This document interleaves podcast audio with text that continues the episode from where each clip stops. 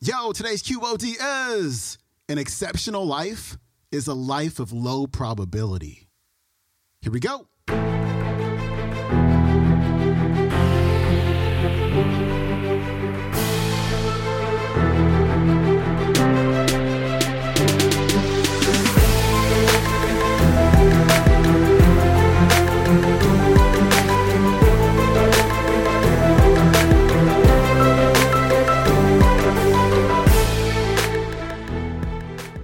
Welcome back to the Quote of the Day Show. I'm your host, Sean Croxton of SeanCroxon.com. We've got my mainest man, Dr. Srini Pillay, on the show today. And I call him my mainest man because his book, Life Unlocked, back in 2011, completely changed my life. Like, you and I probably wouldn't know each other if I didn't read this book. And his book taught me why I was sabotaging myself over and over and over again. And it taught me what was going on in my brain when I was sabotaging myself over and over and over again. It also taught me that where I did have a fear of failure, I also had a deeper fear of success. Because if you've never experienced the success that you want, that means it's unknown and it's unfamiliar, and your brain is wired for survival. So if success is unknown and it's unfamiliar, your brain's like, nope, I don't want that. Too scary. In the book and the protocols within it taught me how to take a step back and to observe, like when I was going through it, what's going on in my brain right now?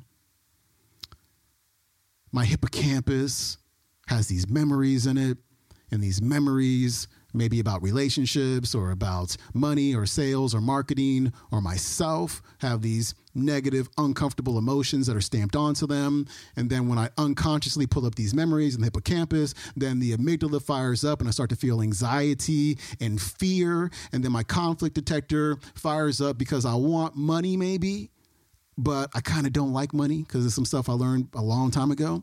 I want to be a leader in my industry, but at the same time, I don't really believe in myself because somebody back in the day told me that I'm not a good person and I'll never be anything in my life. And I kind of believed it.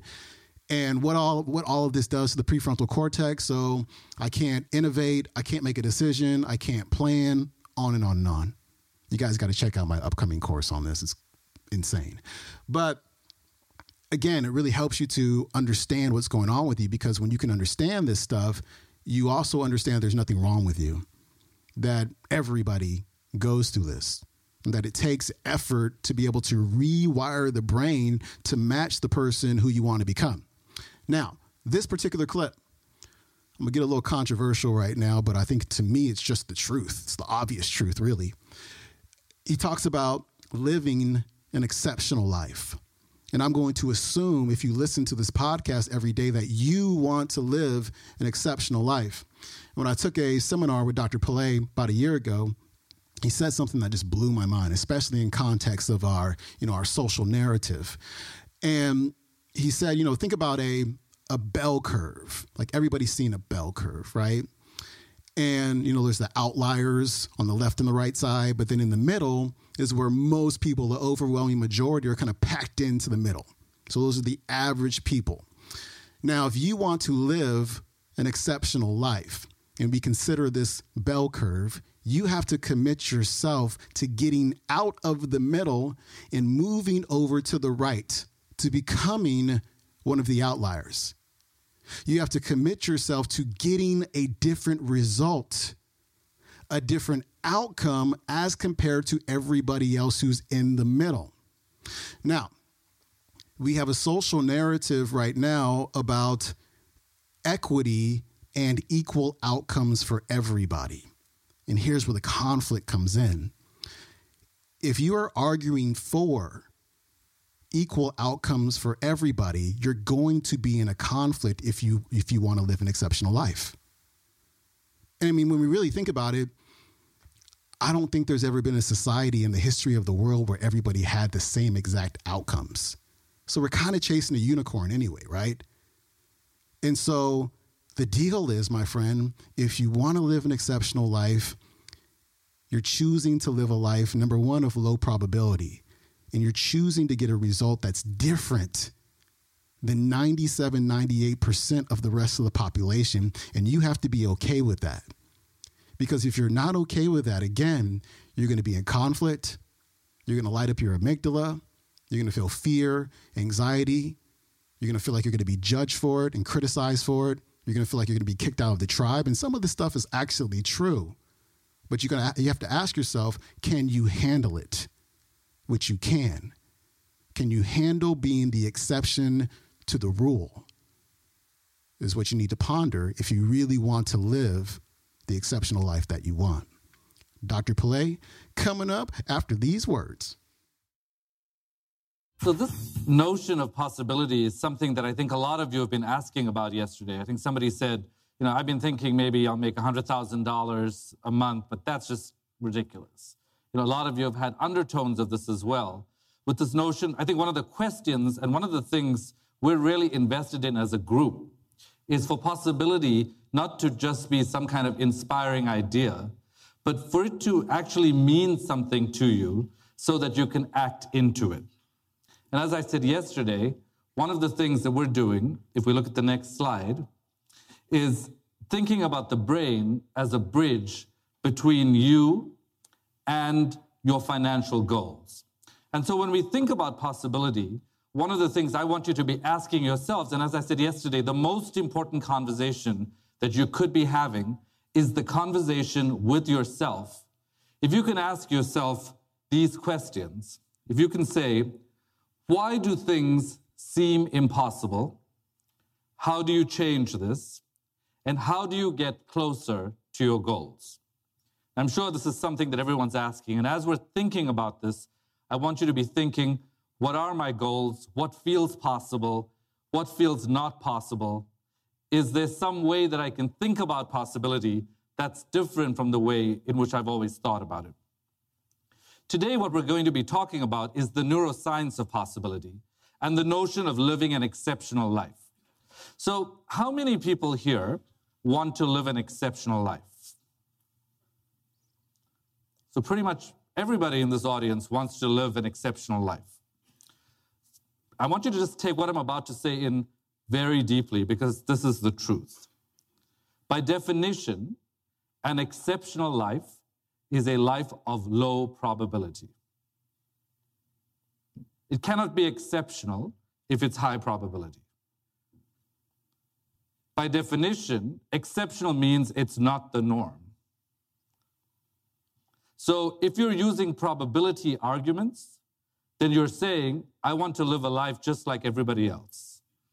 If you want an exceptional life, we have to make a distinction between possibility and probability.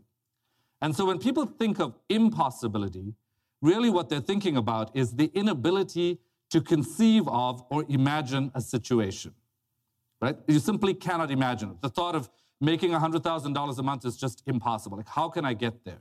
You know, I've been stagnating at this place for several months now. How is it possible for me to actually change my life? Now, again, I would like you to reflect back on the fact that if you want an exceptional life, really what you want is a life of low probability. Take that in, because what this should do, if you agree with that, by definition, is that it should eradicate all rational arguments. That take all your rational arguments and throw them out, because that's what probability is about. Which brings us to the next concept, which is that if we think about possibility, is possibility just a cognitive construct? This idea of inability to conceive of a situation, you know, it's a fancy way to frame something. But for you to truly come to action, for you to make your goals happen, all of this cognition, all of this intellectual stuff needs to be converted into an experience. And possibility is really a state of consciousness. It is a way of being. You know, think about things that are distinct. Like when people are drunk, it's a state of consciousness. When they're on drugs, it's a state of consciousness. When they are in love, it is a state of consciousness. When they are in possibility, it is a state of consciousness. Being in possibility is a mental state. It is a feeling. You will actually feel what it is like to be in possibility. One of the things that I think is particularly interesting is, when John did the meditation this morning, one of the things that I wondered, how many of you experience the fact that when you're in a meditation, there is no time and no space? So everybody has this experience that in a meditation, there is no time or space. There is a line in the Yoga Sutras of Patanjali which states that there is no separation between your desire and your goal. They are only separated by time and space. When you want something, you imagine it's in the future. And when you want something, you imagine you have to go towards it. Well, when you're in meditation, there is no time or space. So the idea of it being in the future or having to move toward it is gone. The boundary between your desire and your goal is completely separated. So it's completely gone, which means that your desire and your goal are one. And what you have to do is uncover the obstacles that lead you to that particular path. So here's one frame in which you can understand this. In the next slide, what you'll see is that things get clearer as you get closer to your goal, for one simple reason, which is that when you are on this side of the mountain, if there is a pot of gold on the other side of the mountain, you simply can't see it. You are separated from it by time and space. And if I asked any of you, why is it that you think that you should not strive for $100,000 a month or $1 million a month? You would say, because it's just not realistic. Well, if you accept what I've said, if you accept that to have an exceptional life means a life of low probability, then let's throw away these notions of realism. Okay? Because if you want a realistic life, you can have a life that's the norm, and that's what you'll get. So most of us, trust our perceptions, right? We trust the fact that what we see is what exists.